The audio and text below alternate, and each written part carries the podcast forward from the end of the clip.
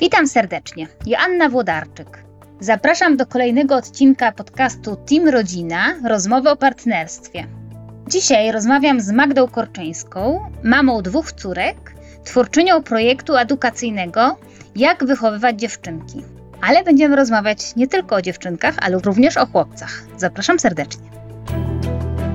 Podcast Team Rodzina rozmowy o partnerstwie. Czym jest partnerstwo między kobietą a mężczyzną, kiedy na świecie pojawia się dziecko?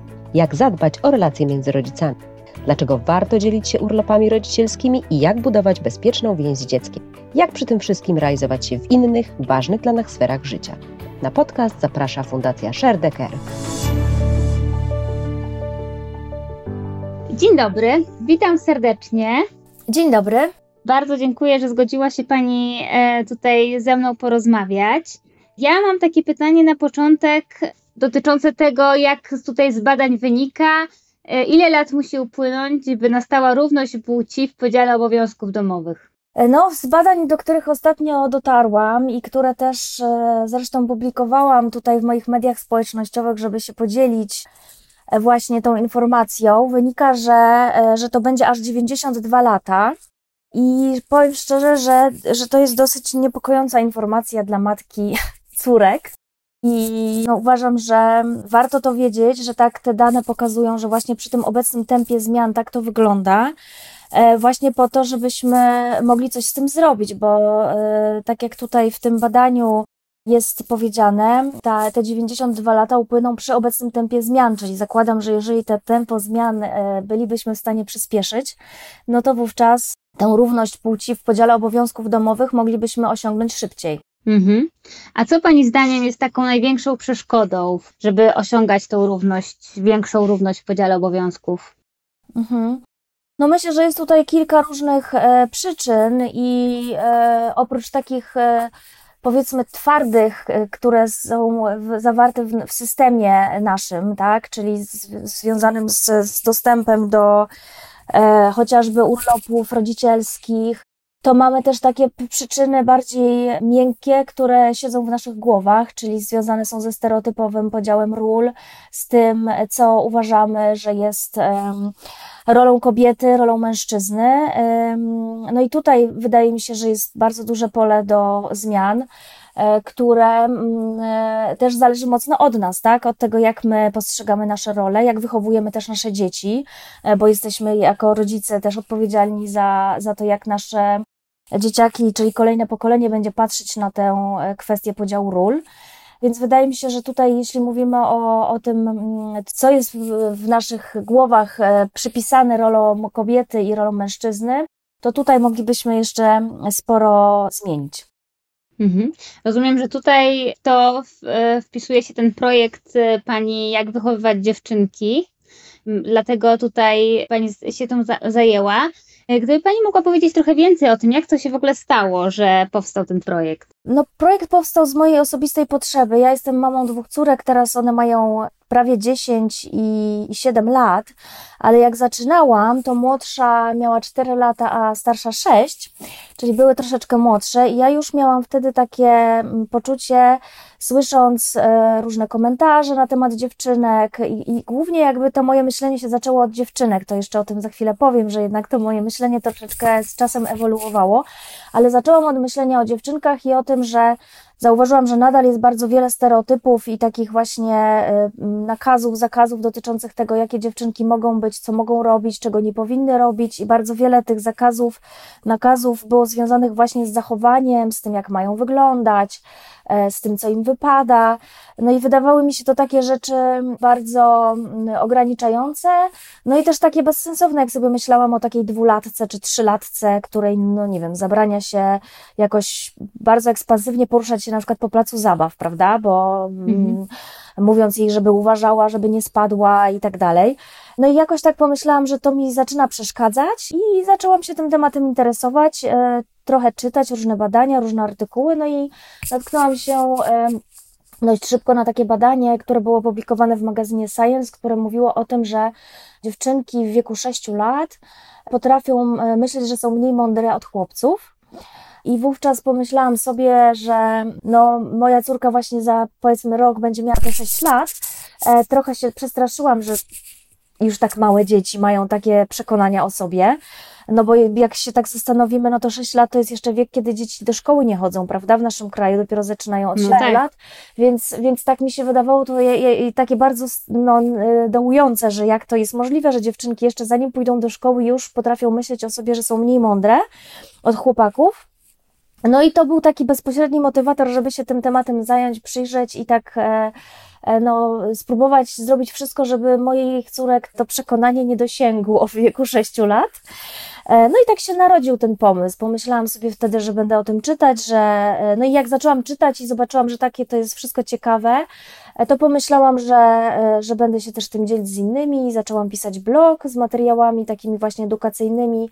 No i tak to się po prostu zaczęło, zaczęło się rozwijać. Mhm. Później się okazało, że coraz więcej osób obserwuje moje działania, że, że też podzielają jakoś te moje, nie wiem, z jednej strony obawy, z drugiej też nadzieję na to, że można inaczej i, i taką chęć chęć edukowania się i rozwijania się właśnie, żeby no, robić po prostu troszeczkę inaczej, tak żeby ułatwiać naszym dziewczynom rozwój, e, a nie im utrudniać. No i później zobaczyłam też, że to jest taka dosyć autoterapeutyczna droga, jak myślę sobie o tym, że sama jestem kobietą, że też byłam kiedyś dziewczynką, e, że też mnie w jakiś tam sposób wychowano, e, który mm, no jakoś tam trochę mi służył, trochę nie służył, więc dużo się pojawiło też takich e, rozmyślań, że ta droga też jest dobra dla mnie jako dla mamy tych moich córek. Mhm. No i tak to się właśnie zaczęło rozwijać. Mhm. Też w takiej myśli feministycznej to też właśnie często ten etap taki wzmacniania kobiet, wzmacniania dziewczynek jest pierwszy, a dopiero po jakimś czasie pojawia się temat tych obowiązków domowych, bo one często są takie spychane gdzieś tam pod dywan, e, albo ewentualnie po prostu stosuje się takie rozwiązania, że te obowiązki przyjmują inne osoby, ale y, ja jestem ciekawa właśnie jak u Pani, kiedy u Pani się pojawił ten temat obowiązków domowych, podziału obowiązków domowych właśnie w, w kontekście ról płciowych. Mhm. No tak, zastanawiam się teraz nad tym, bo wydaje mi się, że to się nie pojawiło tak od razu, e, dlatego że e, jednak jak zostałam mamą, to wydaje mi się, że dosyć automatycznie jakby działałam trochę z zgodnie z tymi schematami i powiedzmy, no właśnie ze stereotypowymi rolami, w które no wszyscy jako społeczeństwo wierzymy, więc przyjmowałam tę rolę jako po prostu swoją i ją wykonywałam. Natomiast później, dopiero z czasem, jak wróciłam do pracy, jak no, widziałam, że jest to naprawdę mm, duże obciążenie i jednak też widziałam w swoim domu, że ten podział obowiązków nie jest równy, bo, no bo nie, nie był równy wtedy. E, to wówczas dopiero zaczęłam jakoś o to walczyć i zwracać na to uwagę. E, więc myślę, że to rzeczywiście jest jakaś taka droga, że dopiero jak e, jesteśmy w tej sytuacji, że zostajemy rodzicami, zostajemy mamami i podejmujemy się tych ról, to dopiero wówczas widać jak na dłoni, jak to wygląda w praktyce. Więc rzeczywiście to był jakiś taki proces uświadamiania sobie tego i później takiej pracy też no, nad sobą i też nad związkiem, nad, nad partnerem, żeby mm, poukładać sobie to po prostu inaczej. I to jest rzeczywiście ciężka mhm. praca, trzeba powiedzieć. Mhm. No tak, no bo to jest takie właśnie coś takiego mniej naturalnego w tym znaczeniu, że raczej e, jesteśmy przyzwyczajeni do tych właśnie tradycyjnych podziałów i żeby to zmienić, no to musimy właśnie włożyć w pracę w to, żeby, żeby jakoś e, inaczej to podzielić. A jeszcze chciałam zapytać, czy może Pani powiedzieć trochę więcej, e, co mówią badania, jak w Polsce ten podział obowiązków domowych i szczególnie tych obowiązków opiekuńczych wygląda? No właśnie, tutaj te, to, co pokazują badania, jest bardzo ciekawe, bo wynika z nich, że. Mm, na poziomie deklaracji, tak jakby y, mężczyźni i w ogóle wszyscy Polki, Polacy rozumieli to, że ten podział obowiązków powinien być bardziej równy i deklarują, że są za y, takim partnerskim modelem rodziny. I to partnerstwo jest właśnie tutaj rozumiane w taki sposób, że mama z tatą dzielą się obowiązkami właśnie porówno. I tutaj z, z, badań, które ostatnio cytowałam, wynika, że prawie 60% badanych osób tak uważa. Natomiast e, okazuje się, że jak się przyjrzymy praktyce, czyli temu, jak to rzeczywiście w e, rzeczywistości wygląda, e, to okazuje się, że te deklaracje nie znajdują odzwierciedlenia w, w praktyce. Czyli, że jednak mhm. nadal jest tak, że jeżeli mówimy na przykład o, o tych urlopach rodzicielskich, czyli o opiece nad dziećmi w tym początkowym etapie ich życia, no to urlop rodzicielski, który może być dzielony, prawda, między, między oboje rodziców, jest wykorzystywany w bardzo nikłym stopniu przez ojców. E, bardzo też mhm. było dla mnie w, w, bardzo nikłym stopniu, to znaczy, już mówiąc o liczbach, to jest to 1%, e, tak? Czyli powiedzmy na 300-400 tysięcy urodzeń w roku mamy 3-4 tysiące tatusiów, którzy korzystają z tego urlopu, czyli 1% raptem. I to jeżeli chodzi o urlop e, rodzicielski. No i, i, i z jednej strony jest tak, że deklarujemy tę chęć i, i tę potrzebę i że rozumiemy, że, że ten podział powinien być bardziej równy, ale on nadal wygląda w liczbach właśnie w taki sposób. Zaskakujące było dla mnie również to, żeby dowiedzieć się, że urlop ojcowski, czyli ten taki dwutygodniowy urlop, który może wziąć każdy ojciec, i on jest chyba w 100% płatny, z tego co pamiętam, prawda? Czyli wynagrodzenie jakby y, dostają panowie mm, w 100%. Też jest wykorzystywany chyba tylko w 50 czy 55% z tego co pamiętam. Co też było dla mnie zaskakujące, no bo, no bo to są dwa tygodnie, które można wziąć po to, żeby z tym dzieckiem być.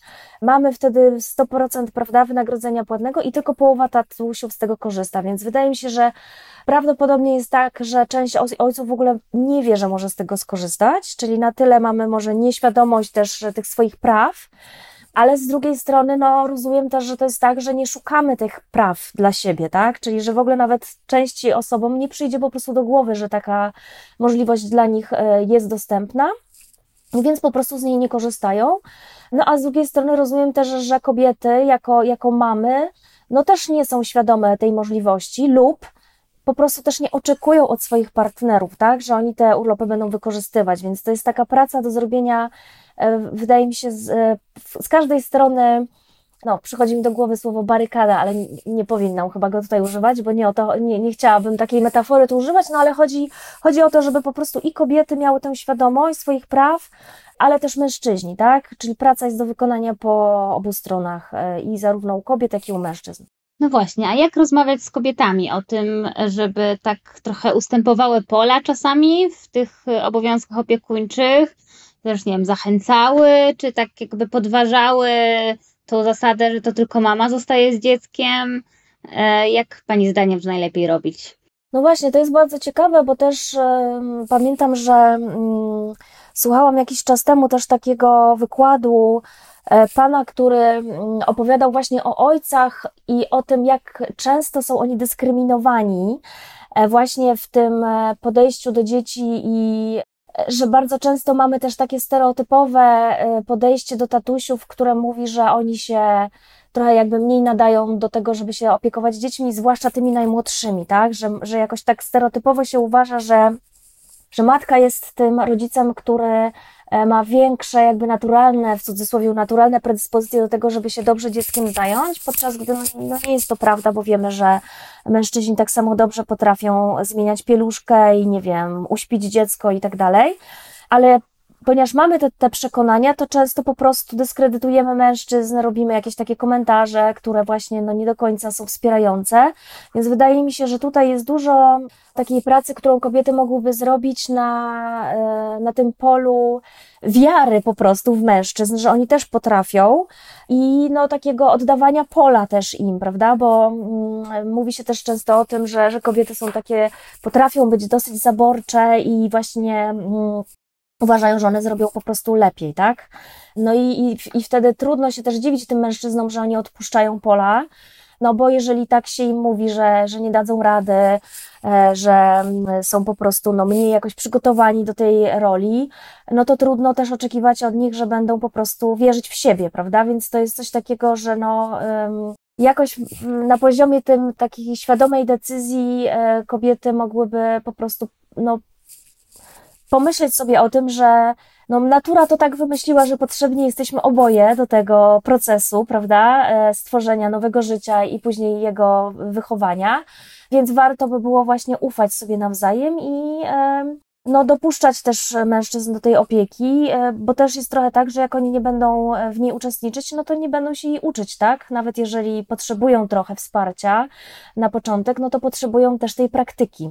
Więc to jest takie trochę na, samonapędzające się koło trochę, że jeżeli nie zaczynają już od najmłodszych, e, od tych pierwszych momentów życia dziecka, no to później jakoś to nie wchodzi w nawyk, nie buduje się ta relacja, bo to też o tym trzeba powiedzieć, prawda, że zajmowanie się tym maluchem jest również sposobem na budowanie z nim relacji i wiemy też z badań, że e, zajmowanie się takim małym, e, małym dzieckiem, niemowlakiem jest również korzystne dla ojca pod kątem też, nie wiem, jakichś hormonów szczęścia, które się u niego wydzielają i też budują relacje z, z tym dzieckiem, prawda, na przyszłość.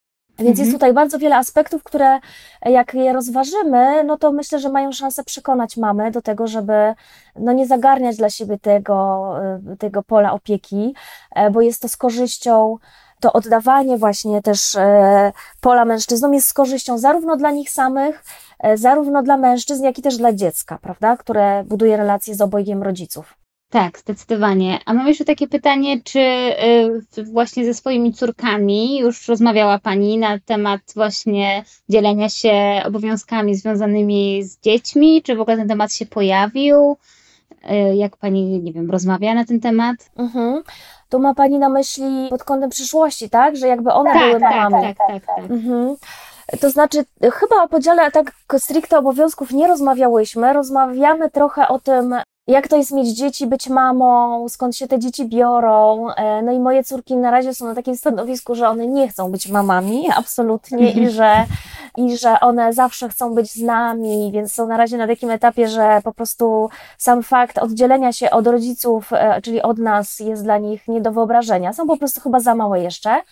Natomiast jeśli chodzi o sam podział obowiązków u nas w domu, to ja mam taką strategię, tak sobie myślę o tym wszystkim, że my z mężem staramy się po prostu być takim wzorcem i e, rozumiemy to, że po prostu one obserwują nas w działaniu na co dzień i staramy się po prostu dzielić tymi obowiązkami tak, żeby mm, no właśnie było dobrze, żeby było w miarę porówno. I um, też staramy się angażować córki też do um, zadań w domu różnych, tak, żeby też budować tą współodpowiedzialność u nich za nasz wspólny dom, za, za, nasze, za naszą wspólną przestrzeń, więc w miarę możliwości tyle, ile się da, to staramy się też je angażować do tego, żeby nam tutaj w, w domu też uczestniczyły w różnych obowiązkach domowych. Także e, no, na tym etapie też zawsze zwracam uwagę rodzicom na to, jak pojawiają się te tematy, e, żeby właśnie pamiętać o tym, że jesteśmy jednak jakimś wzorcem dla naszych dzieci e, i to zarówno dla dziewczynek, jak i dla chłopców, prawda? No bo chłopcy również e, chłoną tą wiedzę i jeżeli mamy taki no, nierówny podział obowiązków i, i chłopiec obserwuje, że no nie wiem, tylko mama zajmuje się konkretnymi rzeczami, no to też buduje sobie obraz na przyszłość co do swojego związku, prawda, i swojego mhm. jakiegoś tam partnerstwa. Mm, więc warto też pamiętać o tym, że, że te same obrazy i komunikaty działają również na chłopaków, nie? I, i mając to z tyłu głowy, wtedy łatwiej troszeczkę modyfikować te swoje właśnie podziały obowiązków domowych, e, no wiedząc o tym, że e, że te nasze dzieci po prostu to chłoną i patrzą na to w praktyce, w działaniu, nie tylko nie słuchają słów, ale też patrzą na to, co się w domu dzieje. Mhm. No właśnie, chciałam jeszcze zapytać o to, bo tak sobie wyobrażam, że mogą być osoby, które nas słuchają i tak sobie no mają świadomość, że u nich w domu ten podział obowiązków nie jest równy, jest taki bardziej tradycyjny i chciałyby to zmienić, ale mają jakieś takie trochę obawy związane właśnie z tym, jak to wpłynie na związek, jak to, jak o tym rozmawiać, żeby, żeby nie, nie doszło do jakichś dużych konfliktów. I czy mogłaby się Pani tutaj podzielić jakimiś, nie wiem, dobrymi praktykami, jak to u Pani funkcjonowało? Jak udało się właśnie zmienić e, te takie nawyki. Mhm. no nie jest, myślę, to na pewno łatwa e, praca i wszystko zależy od tej otwartości, prawda, którą mamy e, i od jakiejś takiej kultury też rozmowy czy rozwiązywania różnych jakichś spornych kwestii. Więc myślę, że to jest bardzo kwestia zależna od tego, jak w związku mamy to wszystko poukładane i jak też, no nie wiem, z naszej przeszłości czy historii się układały różne właśnie rozmowy i e, ustalenia. Natomiast no, u nas to się odbyło po prostu rozmowami, tak? I takim trochę też patrzeniem jednak na, na dzieci i na córki. Wydaje mi się, że taka perspektywa. Mm, właśnie nawet jeżeli jest trudno przekonać tę drugą stronę do jakichś zmian, no bo to jednak jest jakaś taka czasami fundamentalna dla niektórych osób, prawda, zmiana, że nagle mają robić coś, czego nigdy nie robiły i często jest też tak, że no jednak my też e, jesteśmy jakimś takim produktem e, wychowania sprzed tam powiedzmy tych 30 lat, prawda, które było jednak zupełnie inne. Więc trochę jest też tak z tymi naszymi mężczyznami, mam wrażenie czasami, że oni no sami też nie byli pewnych rzeczy nauczeni, prawda? Więc te zmiany są czasami takie dosyć radykalne, że nagle muszą robić coś, czego nigdy w życiu nie robili. Ale myślę, że ta perspektywa dzieci i wpływu na, na nasze dzieci jest chyba taką najbardziej dającą do myślenia. E, pamiętam, że u nas te rozmowy o tym właśnie, że jesteśmy wzorem dla córek i na przykład takie pytanie, czy my byśmy chcieli, żeby nasze córki kiedyś no, wylądowały, w cudzysłowie, wylądowały w związku, gdzie e, oczekuje się od nich, że one będą, nie wiem, robić wszystko, wszystkie obowiązki domowe będą tylko spoczywać na ich barkach, prawda? No nie, nie chcielibyśmy tego, więc co możemy z tym zrobić? No musimy im pokazać, że no ty jako ich ojciec robisz to, to i to, prawda? Robisz różne rzeczy, nie tylko te stereotypowo męskie w cudzysłowie, czyli przybijanie gwoździa i nie wiem, koszenie trawnika, e, prawda? Tylko też potrafisz e, przygotować śniadanie i na przykład zmywarkę, prawda? Obsłużyć. Więc, więc takimi trochę metodami projekcyjnymi tego, jak w przyszłości te nasze dzieci będą funkcjonować, patrząc na nas teraz, dziś, więc to jest jedna, jedna taka może porada, żeby właśnie się wczuć w to, jakimi wzorami jesteśmy dla dzieci, ale też myślę, że mm, można też spojrzeć na to trochę od, pod kątem swoich jakichś mocnych stron, czy tego, co się lubi robić, no bo nie musimy, prawda, robić wszystkiego na siłę, e, tylko każdy może znaleźć jakiś swój kawałek i na przykład mogę się podzielić takim przykładem ode mnie z domu, że, że mój mąż właśnie nie jest jakimś takim super fanem właśnie gotowania i tego nigdy w domu nie robił. Pewnie dlatego nie ma w sobie takiej jakichś e, dużych kompetencji, ale też właśnie nie, nie jakoś tego bardzo nie lubi, ale ma takie jedno danie, które robimy co weekend w sobotę, to są omlety puszyste, takie super fajne omlety z, z ubitym białkiem. I moje córki po prostu uwielbiają te omlety i one zawsze w sobotę muszą być i robi je tata, więc jest taka jakby tradycja, taki rytuał, że zawsze w sobotę jemy te omlety i one są pyszne i tylko mój mąż je umie zrobić, bo ja, nie wiem, jakoś mi nie wychodzą, więc e, jest też coś takiego w, tych, w tym podziale, że można sobie znaleźć jakieś takie małe właśnie smaczki, które jakby no zmieniają trochę ten obrazek i też tak sobie myślę, że no nawet mimo, że no nie wiem, głównie gotowaniem w domu zajmuję się ja, to jednak te omlety będą takim czymś, co córki zapamiętają i jakby połączą, że okej, okay, mężczyzna też może gotować, też może mieć jakiś swój konik, prawda? Coś, coś, coś takiego, co lubi, co mu dobrze wychodzi. Więc, więc tak myślę, że może to też być taką jakąś drogą, żeby sobie popatrzeć na, na to, co lubimy, w czym jesteśmy dobrzy i nie być tak na sztywno, prawda, e, że to wszystko musi być super porówno, tylko możemy też popatrzeć na jakieś takie nasze e, ulubione zajęcia, które mogą się stać takimi właśnie flagowymi e, zajęciami dla nas. Mhm. To w ogóle bardzo ciekawe, co Pani powiedziała, bo też, też jest tak, że często właśnie ten moment pojawienia się dzieci to jest taki moment, kiedy właśnie e, w parach heteroseksualnych wchodzimy w te takie kolejny tradycyjnego podziału ról, no bo właśnie już ktoś musi się zająć dzieckiem, ktoś musi tutaj ogarniać i to właśnie często są te takie wybory, które właśnie widzieliśmy wcześniej u nas, w naszych rodzinach. Natomiast z tego, co Pani powiedziała, to też e, można uznać, że to pojawienie się dzieci może być takim e, przyczynkiem do tego właśnie, żeby zastanowić się, jak chcemy, e, żeby nasze, w jakim świecie chcemy, żeby nasze dzieci żyły i w związku z tym trochę dostosować się do tego i, i zmieniać te role. Tak, tak, tak, no zdecydowanie. Ja uważam, że no dla mnie ten moment był zdecydowanie taki bardzo przełomowy pod bardzo wieloma względami, ale też myślę, że dla mojego męża również, jak najbardziej. I zresztą no mój mąż akurat zdecydował się na wykorzystanie tej części urlopu rodzicielskiego. To było chyba tak, że te urlopy weszły właśnie jak ja um, byłam na urlopie macierzyńskim, czyli byłam takim jakby pierwszym momentem, mhm. kiedy mogłam skorzystać. Mogliśmy z, oboje z mężem z tego skorzystać i on bardzo sobie chwali ten czas, jakby y, pod kątem budowania relacji z córką, ale też e, zobaczenia, jak wygląda ta opieka tak naprawdę, tak? Jak to jest być na tym spacerze, karmić dziecko, y, przewijać, y, usypiać, prawda? I dosypiać znowu, bo się obudziła. Więc naprawdę wydaje mi się, że to był taki fundamentalny czas też dla niego, żeby on po prostu zobaczył, jak to w praktyce wygląda, że to, to nie jest tak łatwo sobie wyobrazić, jeżeli się nie jest w tym doświadczeniu.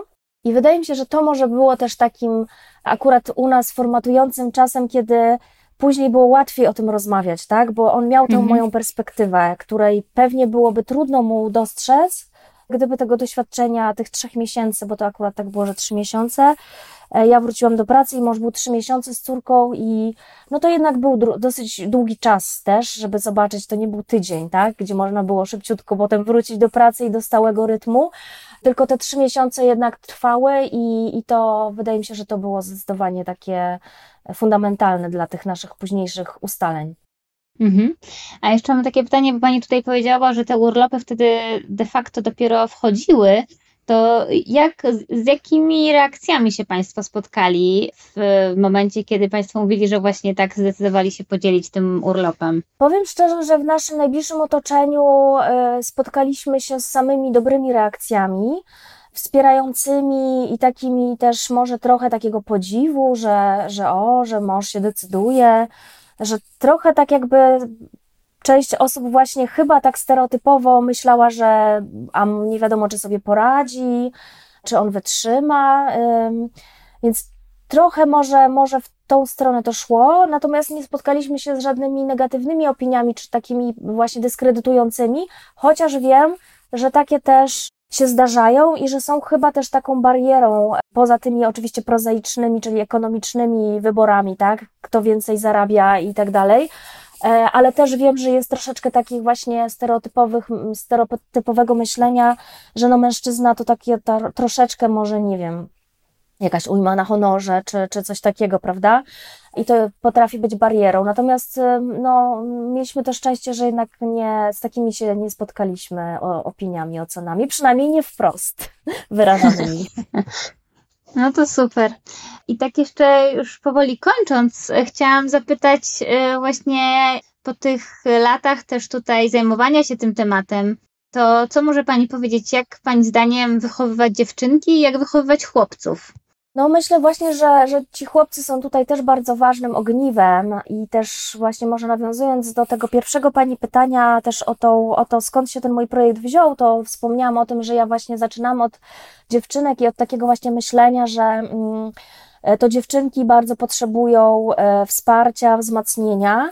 Natomiast teraz już po kilku latach zajmowania się tym tematem rozumiem, że to także chłopcy są tutaj bardzo ważni i e, nawet nie wiem, czy właśnie nie jest trochę tak, że że jednak jest mniej inicjatyw y, dedykowanych chłopcom i że może oni też no, powinni być bardziej uwzględniani w tej naszej edukacji.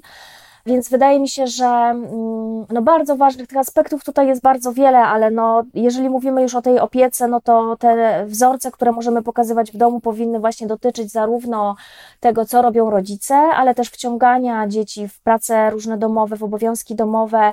I tutaj warto pamiętać o tym, żeby ten podział obowiązków był w miarę mm, równy i nie kierował się stereotypami, bo jednak jest trochę tak, że bardzo często chłopcom przydzielamy takie prace związane z właśnie stereotypowo z mężczyznami, czyli no nie wiem, właśnie czy skoszenie trawnika, czy wyniesienie śmieci, a te prace opiekuńcze jednak są oczekiwane bardziej od dziewczynek, czyli posprzątanie, pomaganie mamie w kuchni, nagrywanie do stołu i tak dalej, czy opieka nad młodszym rodzeństwem, prawda? To też bardzo często uważamy, że to jednak dziewczynki, więc tutaj warto mieć taką wrażliwość, żeby mm, uczyć po prostu zarówno chłopców, jak i dziewczynki wszystkich rodzajów zadań, tak? I opieki, e, i też, nie wiem, obsługi pralki, zmywarki, czy, nie wiem, tata może angażować dziewczynkę, córkę w jakieś prace, nie wiem, remontowe, prawda? Żeby jakby pokazywać, że, że nie ma tak, że jakaś praca jest dla dziewczynek, a jakaś praca jest do wykonywania tylko dla chłopców. No i też warto, warto, wiem też, że niektórzy rodzice, jeżeli mówimy o obowiązkach domowych, też decydują się na to, żeby dzieciom wypłacać jakąś, jakąś taką ala pensję za te wykonywanie tych obowiązków, czy w ramach kieszonkowego wynagradzają dzieci. E, I tutaj też warto dbać o tę równość, e, prawda, w tym, mhm. E, w tym aspekcie, ponieważ też no, badania pokazują, że czasami potrafimy właśnie tutaj też jakoś bardziej, wyżej cenić właśnie te prace wykonywane przez chłopców i, i niejednokrotnie chłopcy na przykład otrzymują wyższe kieszonkowe albo, nie wiem, wyższe opłaty za jakieś prace, które wykonują niż dziewczynki, tak? No i, i to jest coś takiego, co później kończy się tą luką płacową na rynku i to może się takie wydawać prawda, no, nierealne, że to jakby jest jakoś połączone ze sobą, prawda, płacenie dzieciom za jakieś obowiązki domowe, a tutaj luka pracowa na rynku, płacowa na rynku, na rynku pracy, ale trochę tak jest, że my po prostu uczymy się od najmłodszych lat, że świat tak funkcjonuje, no i później rzeczywiście w, w, na tym rynku pracy te nierówności w wynagrodzeniach również istnieją, e, więc to na pewno możemy e, też wziąć pod uwagę, jeżeli mówimy o tych podziałach obowiązków i podziałach kieszonkowego na przykład. Ja myślę, że to bardzo ciekawe, co Pani teraz powiedziała, bo ja jakoś też nie słyszałam o tego typu badaniach, ale też mi się wydaje, że to jakoś kluczowe, że to kształtuje po prostu postrzeganie od najmłodszych lat. Więc e, dbajmy o to jako rodzice, żeby e, jednak kształtować te dzieci na ten nowy świat bardziej równy, nawet jeżeli sami jesteśmy przyzwyczajeni do jakiegoś e, innego rodzaju, to możemy tutaj wykonywać tę pracę, żeby jednak trochę zmieniać te przyzwyczajenia. Tak, ja jeszcze teraz, to jak pani mówiła, to sobie przypomniałam jeszcze o zabawkach i o w ogóle zabawach, prawda, że tutaj jest duży aspekt, jeśli mówimy o tym aspekcie opiekuńczym, to jest kwestia zabawy lalkami, prawda? Bo to jest coś takiego, że my bardzo często e, jakoś tak chłopców odciągamy od zabawy lalkami, że to dla dziewczynek i jakby już na tym poziomie zabawy lalkami, czyli to jest, no nie wiem, dzieci kilkumiesięczne, prawda, czy roczne, półtora roczne e, i one już w tym momencie do, otrzymują komunikaty, że coś jest dla nich, a coś nie jest dla nich, a tak naprawdę czym w istocie jest zabawa lalkami, prawda? To jest nauka opieki, e, nauka empatii, nauka zajmowania się kimś z czułością, z, z delikatnością. Więc w jakimś sensie jest to socjalizacja do przyszłej roli, jaką kiedyś będziemy pełnić, właśnie taty w przypadku chłopca, prawda? Więc e, też na to może uwrażliwmy naszych słuchaczy i słuchaczki, żeby po prostu e, nie dzielić tych zabawek wedle płci i nie odżegnywać się od zabawy lalką u chłopca, bo to jest po prostu zwykła zabawka, która uczy też jakichś, e, jakiegoś rodzaju kompetencji, które są potrzebne, tak? Mężczyznom również są potrzebne te kompetencje, które zdobywają bawiąc się lalką. Tak, zdecydowanie. Ja tak jestem nieustannie zaskoczona, jak duży opór to napotyka.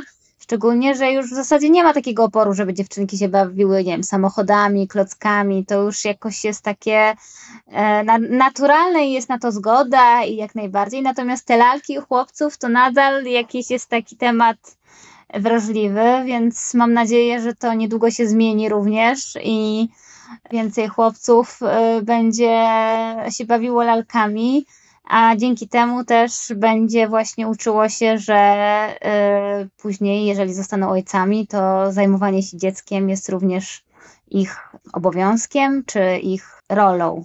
Tak, zdecydowanie. Bardzo dziękuję za rozmowę.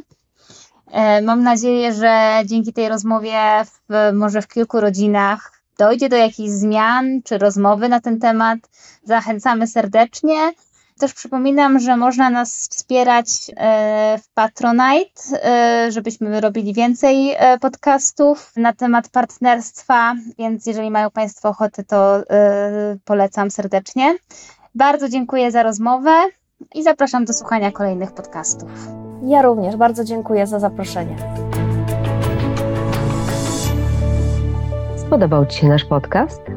Wejdź na www.sharedecare.pl i zobacz, co jeszcze robimy, aby wspierać rodziców we wdrażaniu partnerskiego modelu rodziny. Znajdź nas na patronite.pl i wesprzyj naszą zbiórkę na organizację bezpłatnych webinarów prawnych i psychologicznych dla rodziców.